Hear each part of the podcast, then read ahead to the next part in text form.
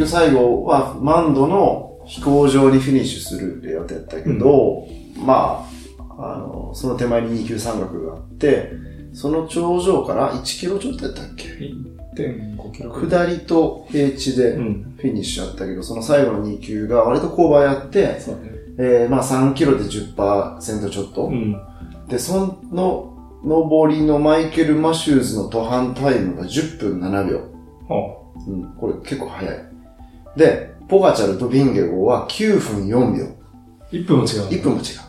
9分4秒はね、過去十何年の中では、過去20年ぐらいの中では最速。あ、そ過去20年ぐらい、つまり、う。まあ、95年、パンターニ8分58秒。うん。さらに6秒早い。すごい時代があったんですね。なるほどね。う んまあでも昨日は、えー、第14ステージでしたということで、はいえっ、と、マンドにフィニッシュする。まあマンド、えっ、と、山頂フィニッシュではなくて、今話があったみたいにうん、えー、まあ、きつめの、えー、コルデクロワヌーブという坂があって、その後飛行場に向けてちょっと下って、平地そうと。。だから今大会2回目の、えー飛行場シリーズ。そうこの間ムジェーブが飛行場やったから、そう、これが2回目で、ただ、ムジェーブよりは難易度は低い。飛行場の勾配も、えっ、と、平坦に近かったし、あー、でも難しいな。比較しにくいな。でも2級山岳はこう昨日の方がきつかったし、ね。そうやね。まあでも、逃げ向きのレイアウトで、しっかり逃げが決まって、で、なんか、レス前半はポガチャルも後ろで動いてみたいな。うん。結構昨日は正しかったのと、暑かったのと、ねえ、もうなんか、明日ようやく休息日、あ、そう、今日ね、ちょっと収録が遅くなったから明日になっちゃったけど、はい。月曜日がようやく今大会最後の休息日やけど、なんかね、それを待ち望んでる感じがすごいプロトンの中にある。うん。うんまあなんか暑いし、休みがない、平穏なステージがないっていうのは。はい。だから昨日ようやく何キロ地点ぐらいやろ？まあ開始から1時間しば、1時間ちょっとはアタック合戦続いたし、まあアタックが決まってからは、逃げが決まってからはちょっと落ち着いたけど、まあもちろん最後は終盤に向けては、そのメイン集団の中で、それはそれで、また、あの、活発化したけど、まあ比較的をちょっと、ここ中盤にかけては落ち着いたタイミングもあったんだなっていう。ところで、うん、だから、みんな疲れてる。だから今、あの、今止まってるのがイネオスと DSM とモビスターの3チームが泊まってるホテルで、さっきあのイネオスの候補とちょっと話したけど、もうね、なんかスタッフも疲れてきてる。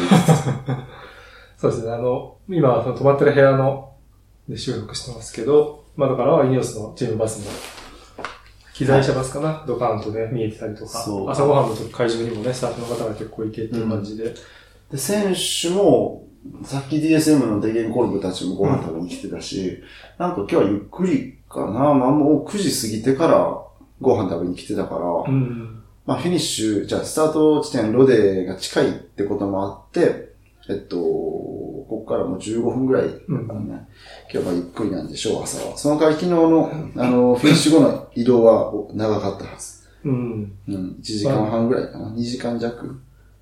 まあ、どっちを取るかっていうね、感じだと思いますけど、ちなみにあの、サンテティエンヌ、はい。あの、14ステージのススタートスタート地点、サンテティエンヌは13ステージのフィニッシュ地点。だから、あの一見全く移動なくて楽やんっていうステージだったんやけど、はい。チームによっては、まあ確かにサンテティエンヌの、えーカンパニルとかイビスとかそういうところに泊まれてたけど、トレックなんかは1時間離れてたらしくて、あ、そう。そう。結局、なんだかんだで、あの、フィニッシュ後に1時間移動して、スタート前に1時間移動するっていう、あのー割と長距離移動の部類にそ入っちゃう。あのー結局2時間移動してるやないかっていうツイートを誰かしてそうなんだ。うん宿が取れなかったっていうことですかね。サンテチェーンなんか結構大きい町なんで、割とね、宿の余裕もありそうでしたけど、うんまあなかなかその辺の宿取り合戦も厳しくなってるのかなっていう感じですかね。た。だから14ステージの思い出といえば、スタート地点で有名人になったことが、あ、言ってましたね。はい。うん、ホリエモンさんを見かけたっていうね。はい。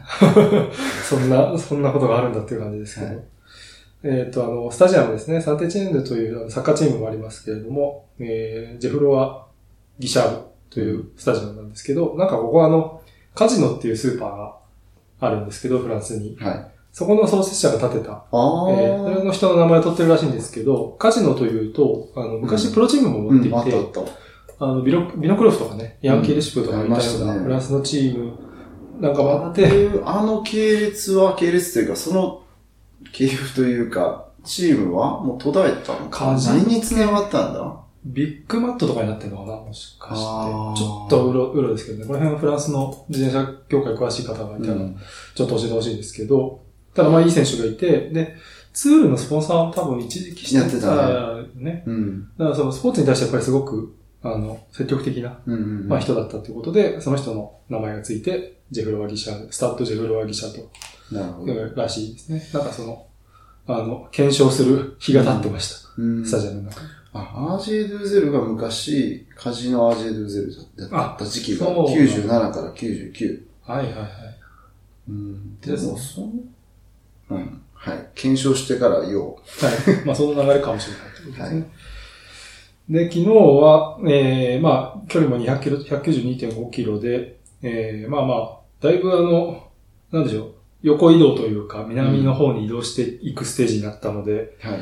なんかだいぶ風景も変わってきましたね。そうね。だから、ほんの少し前までアルプスの山の中にいたのに、そこから降りてきたらいきなりもう街の色も変わったし、うん、本当に。それこそアルプスの中は、なんかこう、ざっくりもうステレオタイプバリバリで言うとススイスっぽい。そうだね、山の。うん山のシャ、シャレがあって、うんなんかこうアパートというか、木づ木の作りの、えー家がばっかりやったのに降りてきたら、ざっくり言うとプロバンスみたいな、レンガ色のう、ん。まあなんかピンク、ピンクっぽい色になってたかなとうんう思う。んうん。なんかまあ、それはここで取れる、なんか石の色はそのまま反映される場合が多いんやけど、屋根の色も変わるし、ね。だいぶ、あとはイメージ的にはもう乾いた。そうだね。大地が乾いた。うん、なんか、本当に水が足りてない雰囲気はね、うん結構しました、だから火事も、ラルだからちょっと話戻るけど、ラルプデイズのステージ、第13ステージのラルプデイズの横の山も燃えてたし、ね山火事起こってたし、うんで、昨日、えー14ステージ、満度で終えてから移動中に消防車がバーって出てて、よく見たら山火事になってて、うん丸焦げになってて、うんもうしょもう鎮火してたけど、多分その辺ももう気温の暑さによる、まあ、自然発火なのか、まあ乾燥してるから、なんかそういう着火しやすい状態なのか知らんけど、そういう、ね、あの、危うさというか、えー難しさもあるみたいね。うんまあ暑くなってきたら。テレビニュースでもね、山火事やってましたからね。うん。で、えー 途中3カ所で撮影しました。はい。で、えっ、と、2カ所目に寄ったイサンジュという町うんはなんか結構いい、綺麗な町でしたね。そうね。あのーまあ、ちっちゃい、ち、もっとちっちゃい町だと 思ってたのスプリントポイントがあったもんね。と、そう。んただまあ、あの、そのメイン、中心地のいい具合の、おうん部屋に掃除のおばちゃん入ってきたかな、はい大丈夫。まあ、チェッです。あのー中心のいいコーナーのアパート、2階のアパート、こっちでいうところの2階、だ日本でいうところの3階うん。のアパートの人に入れてもらって、そこの窓から撮ってっていうような写真撮ったりして、まあ、楽しかった。そう、そこのうんお子さんがいてて、うんお子さんがもうとにかくなんか興奮してて、で、自分のカメラでなんか撮らせてあげたりして、で、まあ、そこで撮った一番いい写真は、そのメールアドレス聞いて送ってんねんけど、はいはいはいもうすでに送ってんねんけど、で、子供さんたちが、うわ、なんかこうテレビと、テレビ見てたら知ってる景色が出てくるわけはいはいよ。そうだよねああ、もうここ、あっこやな、あっこや、みたいなテレビ見感じになって。ながら待ってるから。そう。で、いよいよ、もういよいよ、その選手たち到着する2分ぐらい前に兄弟喧嘩始まって、二人ともなんか泣いてしまってどっか行くっていうレース通過するときはね。う ん割となんかあるある。そううんそうですいや、なんかでも本当にあの、この間のラルプデイズなんかもそうですけど、はい。まあ、地元の人とかに話聞けば聞くほど、本当にみんなその子供の頃からツール、実際、じ、直に見てるそうやね。っていうのがもうフランス人は本当に見ててう、んだからわざわざ見に行かなくても、家の前を通るそうって。なったら見るだろうし、それこそ別にね、3、4キロ離れたところを通る、通るってなったら、その辺に知り合いも住んでるわけだろうし、その辺の人と、なんかこう、ああ、じゃあ、なんかこう、昼間、えーなんかビールでも飲みながら観戦しようみたいな、そういう雰囲気にもなるだろうし、大体子供は連れて行かれるからね。うんそうですね。そう。だから、なんかこう、ツードフランスを生で見たことがない フランス人なんておそらく、まあ、フランス人の定義は難しいけど、いないだろうし、うん。そうだね。うん、誰でも知ってる。だから、イメージ的には、あその箱根駅伝が毎年めちゃくちゃコース変わって、まあ日本中を走るみたいな。ああ、今年の箱根駅伝うちの家の前通んねんみたいな感じで、コースもどんどんどんどん変わって、で、ってなったら、ね、ああ、まあ、まあまあそういうイメージだと思う。うん。年に一回の決まった時に開催される。うん、ただ箱根駅伝はもうコースが固定やけど、うんスードフランスは毎日3週間、しかも距離も200キロとか、うん、駆け抜けるレースが毎年コースがあるから、これはもう自然とね、あの、走ってない道がないんじゃないかっていうぐらい走ってるはずやし、そううん、ただ今回のそのアルプスとピレネーをつなぐ間のトランジション、うん。は、割と急ぎ足で、中央3回を、マッシュサントラルを突っ切った。そう。ね。なんか下をうんやっていっちゃう感じ。そう。あの、都市によっては、だからまあ、2周目にアルプス、3周目にピレネーっていうのが今回だけど、都市によっては2周目ピレネー、3周目アルプス。で、どっちか、まあ、そのどっちか、大抵そのどっちかやねんけど、その中継ぎは絶対この辺を通過するわけそね。うんその通過の仕方が、去年はもうちょっと南だった。だからニームとか、その要は、うんプロバンスプロバンスの方を経由して、平地を舐めるように行ったけど、ってなったらスプリンターにチャンスがあったけど、今回は急ぎ足に直線的に行ってるから、あのーどうしてもこの辺は逃げが決まりやすい、スプリンターにチャンスがないステージになりやすいね。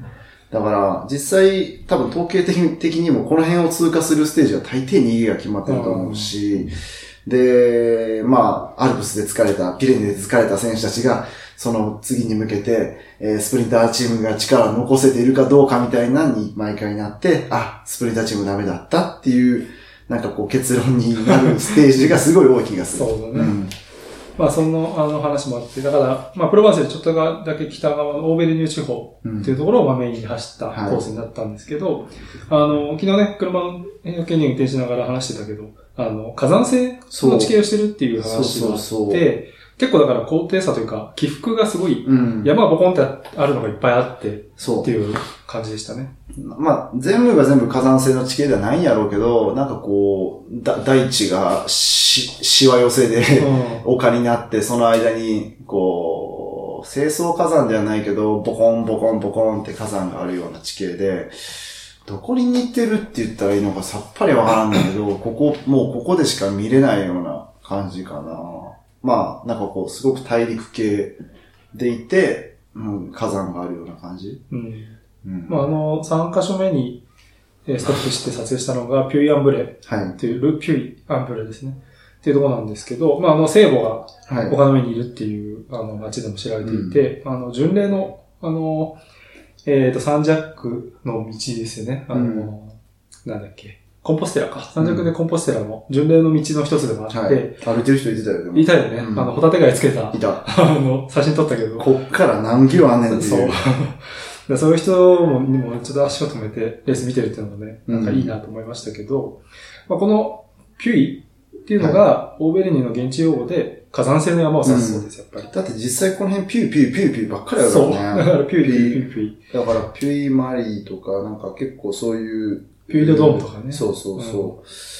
実際そういう山頂フィニッシュもこの辺であるし、うん何気にそういうのがきつくて、勾配があって。そうだよね。うん昨日のマンドもそうだから、マッシフサントラル、この辺り何気にこう油断できない。うん。まあその中でも一番平坦っぽいとこを通ってきても昨日ぐらいのステージになるっていう。感じなんで、まあアップダウンのステージでしたね。ちなみにこのピュイは、もともとはラテン語のポディウムから派生してるなるほど。ちょっポディウムは高い山という意味ですね。まあ、表彰台ってイメージもね、ありますけど。だからこのフュイも数年前、4年ぐらい前かな、モレマが逃げ切り勝利ここで飾ってるし、まあ、逃げ、逃げのステージですね。だからマンドも、えー、過去、集団の選手がステージ優勝してることないんじゃないかなっていうぐらい、大抵逃げが決まってる。まあ、の、上りじゃね。うんまあそっか、でもその結局、どうやってもレースの序盤に来ないから、疲労度もあって、うん。まあ逃げが決まりまあもうやすい。逃げを送り、あの、えー、いってらっしゃいってして。だから今日もね、今日もカルカッソンヌの最後は平坦っぽいけど、何気に前半からアップダウンで、またカレーブ案件やねんけど、はい。カレーブも昨日ね、しんどそうやったいね。やー、だから昨日はね、その街で泊まって、イサンジュの街ですよね、泊まって、もうかなり序盤でしたけど、うん。えーっと、ウェレンスとフリソンが、あとあれか、えーランファン、うん。レンズベルランズベルグが、3人がかりで引っ張ってたんですけど、引っ張ってたけど、どんどんメイン集団とのタイム差が開いていく。るし、前半のまだだって1時間ちょっと、そうね。1時間半ぐらいかな、レース経過してる時点やけど、もう13分、15分ぐらい遅れてた。下をうつむきながらついていくような感じで、うん。相当、まあ昨日の一昨日の落車がね、だいぶ効いてるみたいなんですけど、ちょっとロットはそこに引っ張られすぎてるかなという。うん。だから、まあ、その怪我の状況、落車の影響がどれぐらいあるのかわからないけど、果たして本当に、じゃあ今日スプリントのステージ、スプリンターにチャンスあるけど、彼を引っ張って最後までいけるんかなっていうのが心配ではあるけどそうだね。まあでもチームとしては、そこにかけたよね。だからウェレンスたちが逃げたら、それはそれで面白かったと思うんやけど、うんあくまでも、そこまでカレブにこだわるんですかっていう、うん、ところは、ちょっと意外でもあったかそうな。っていうのも、ロットスーダル、その、今ポイント稼いでおかないと、ワールドチームとして残れないんじゃないかみたいにもあるし、だってスーダルも、スポンサーも、えー、クイックステップに持っていかれたし、ね。ロットね。あ、でもロット何になるんやったっけ？一応、スポンサー決まってるよとね。えっ、と、ディスティニーかな？うん。もうなんか、ロゴ入ってるのね、ディスティニー社の。ジャージに入っ胸元に入ってましたけど、ただでも、ワールドチームに残るためにはちょっと頑張らないと。っていうね、ねうん、形になっていて、で、まあ、昨日は、えー、マイケル・マシューズが、ここまで2位2回うんだったマシューズが、最後は、なんと、スプリント待たずに、うん。もうベッティオール、一回は離されたベッティオールに追いついて、さらにそこからうん。巻き返すというですね、かなり熱い走りでしたね。で、もう、記者会見でもだいぶ歓喜が待っていて、うん。フィニッシュして30分くらい経ってたと思うんですけど、えー、記者会見で印象的だったのは、奥さんうん。と昨日のその前日の夜と当日の朝話をして、電話で。はいで、なんか、いここまでのやり方で勝ててないんだから、なんか違うところでやったらいいんじゃないっていう話を、素晴らしそう、それをまさに最初から逃げに乗るっていう動きをして、い。っていうことで、まあ、あ本当にちょっと涙ぐみながらの会見が印象的でしたね。うん。まあそんな形で、えーまあ、マシューズもここまで結構ポカチャル、えーワウトと主役に奪われていた感があったんですが、2周目の最後に、えー一つね、勝利を取ったという形でした。で、総合の方は、ヴィンゲゴーが、まあしっかりとポガチャルを抑えてでしたけど、うんまあ改めてやっぱりこの二人が、トハンドルに抜けて頭抜けてる感じはしますね。だからイネオス、アダム・イェーツ、トーマスがタイムを失ったのよね。うんちょっと失ったのかな。でもそんな失ってないのか。えーっと、17秒。うん。ただまあ2級三角で17秒。ちょっとね、この、この先またピレネのステージがあるから、普通の真っ向勝負してたら、またさらに広がるばっかりだろうから、まあ、ピロコックもちょっと、今日は、じゃあ昨日は1分10秒遅れたのか。うん、ちょっとお疲れでした。うん、だからこのあたり、3人いてるからこそ何かしないと、うんとは思うんやけどね。まあ、あの、ユン ユンボ作戦をグラノンで見せたようなね、うん。ことをしたいところですよね。まあ、ログリッチが遅れてたよね、昨日昨日は。前前半からだって、ログリッチがあって。昨日はユンボは正直ちょっとチームとしてはう、ん最後はちょっと崩れてましたね。そうね。うん。いういいのは残してました。セップクスは17位にいるのか。うんクライスバイク13位。何気にいるんやろ。うん。まあ強いですね、うんやっぱりね。はい、ということで、まあ今日はもう、あの、はい。あともう1時間ぐらいで5くらいで出発ということで、えーちょっとね、いつもより遅くなっちゃいましたけど、えー、なので、今日これから 第15ステージです。はい。15ステージは、えー、ロデ、ロデスって発音するのかな、これ。ロデ、ロデスか。ロデスから、カルカソンまでの、まあ、いわゆるスプリンターステージうん。なるかされていますないや、どうかな？ちょっと怪しいと思うん。う。うん。カルカ相当怪しいと思う。カルカソンヌは、あの、城塞都市ですね。はい。あの、ロード・オブ・ザ・リングの、えーモデルにもなったと言われてあそうなの？うん。と、一説では言われている。そんな。な街でもあり明ます。日はだからその、速攻で多分ご飯食べると思う。ああ、いいであすね。の中で。急速に。休息日。カルパソン。あ、でも誰、あれだ。あの、イタリア人たちがスーパーで買い込んでバンガローで、あのあパスタ作るって言ってちょっとフランスのパスタに我慢ならない感じでした。た。うん。だから、いや、じゃあ彼らはパスタ食べちゃいけないからね。フランスで。言ってたよ。あの、フランスでピッツァは食べてもいいけど、はいパスタを食べたら、あの、逮捕されるらしいから。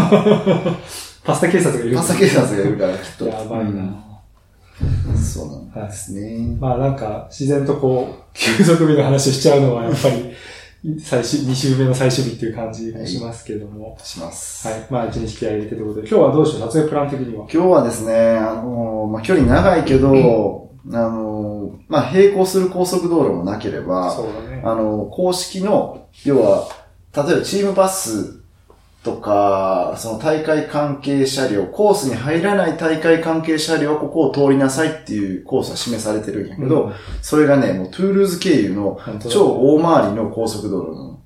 で、しかもね、普通のそこ有料の高速道路だから、なんか気分的にあんま通りたくなくて、で、でも料金所で突っかえたりするから、あの、しかも今、南に向かう観光客というか、バカンス客がおるから、そうだね。何気に、これ南行きのコースなんで、高速にあんまり乗りたくない。なるほど。うん、だから、まあ、前半、多分2箇所で撮って、えーっとね、この、まあ、言ってもわからないけど、レアルモンっていうところで撮って、南にカストル経由して、フィニッシュに、うん、うまいこと入る。ああちょっとテクニカルですね。はい。カスチョル。とテクニカルではあるけど、まあでも時間的には1時間先行できるはずなんで、うん逃げと、戦闘グループとカリブヤンが1時間離れない限り、ことをね。はい、大丈夫です。果たしてスプリンターの勝負になるのかどうかというところですねこれ。またべ絶妙にうんどちらとも取れるステージなんで、う結構ね、前半のアタックはまた長いんじゃないかな。でも結構もう消耗戦になってるから、なんかま、結局なんか3人ぐらいで飛び出して、スプリンターチームがうまいことを追う展開になる気がする、ようやく。うんっていうのも、だって、スプリンターのチャンスってこの日か、もうピレネー後の 第19ステージか、最後の21ステージしかないんで、しかも集団スプリント今大会2回しかない、まだ。3回ぐらいあるんじゃないかな。3回あったデンマークの2ステージ。うん。で、えー第2ステージ、第3ステージ。あとは、あれ？それぐらい？あとなんかもうワウトがかき乱してみたいな感じになってるあれは。そうなんですね。うん本当にスプリンターにとっては結構厳しいツールになっちゃう。うん。だからもうその、マイオベール争いに関しては、スプリンター、他のスプリンターがこう挽回できる余地はもうないんで、そうだね。そう、アウトがね、頭5個ぐらい抜けて 出してる状況で、ポイント賞ランキング2位もポガチャルなんで、うん。まあ単純に、えーヤコブセン、フルネウェーヘン、カレブ4あたりは集団スプリントで狙いたいところやけど、消耗具合と、仮にワウトが残ってたらワウトもいいだろうし、っていうところかな。でね、この最後から50キロぐらいの3級山岳とか今日ありますけど、うん。ここでね、ポカチャルが動いちゃったりとかするわけで、そう、そう集団のペースも上また、がってっていう、またガンガン、ギャンギャンになって、みんなすごいそれに翻弄されてる感じだ休息日前やからね、しかも。うん。ただまあ暑さ、今日、えっと、カルカソンヌは38度ぐらいまで行くっていう予報あるんで、で、雲一つない、いい天気そうだね。なので、これは、もしかしたらポガチャルはそれがまあ、昔から言われてる通り、暑さが苦手なんじゃないかなっていうのもあるから、それがどう影響するか。うん。まあ、単純なスプリントステージに見えて、ちょっとその辺もね、はい見どころになってくるのかなという、はい。えー今日のおロデからカルカソンヌまでの第15ステージということになりそうです。ということで、えーまあちょっと今日はね、あの、配信が遅れちゃいましたけれども、また余裕あれば、はい。えー今日はフィニッシュ後にまた、もちろん。今日1日2本という形に大会になっちゃいますが、喋ろうね。まあ言っても今日はカルカソンヌにフィニッシュして、宿泊もカルカソンヌで、休息日を含めてやから2泊する。はい。うん。気持ちに連泊余裕できますね。そう、ただバンガローだから、もしかしたらめっちゃ暑いんじゃないかなって言ってて、あとね、あの、車のエアコンがちょっとはい調子悪くて、引き続き、調子が悪い。そこが一番の今日の戦うところだなっていうところです。はい。ということで、また、明日とか今日ですね、はい。えーの、えー第15ステージのおポッドキャストでお会いできればと思います。えーお届けしたのはジャーナリストの又ゆふたと、えーフォトグラファーの辻圭でした。明日は休息日、えーまたお会いいたしましょう。さよなら。さよなら。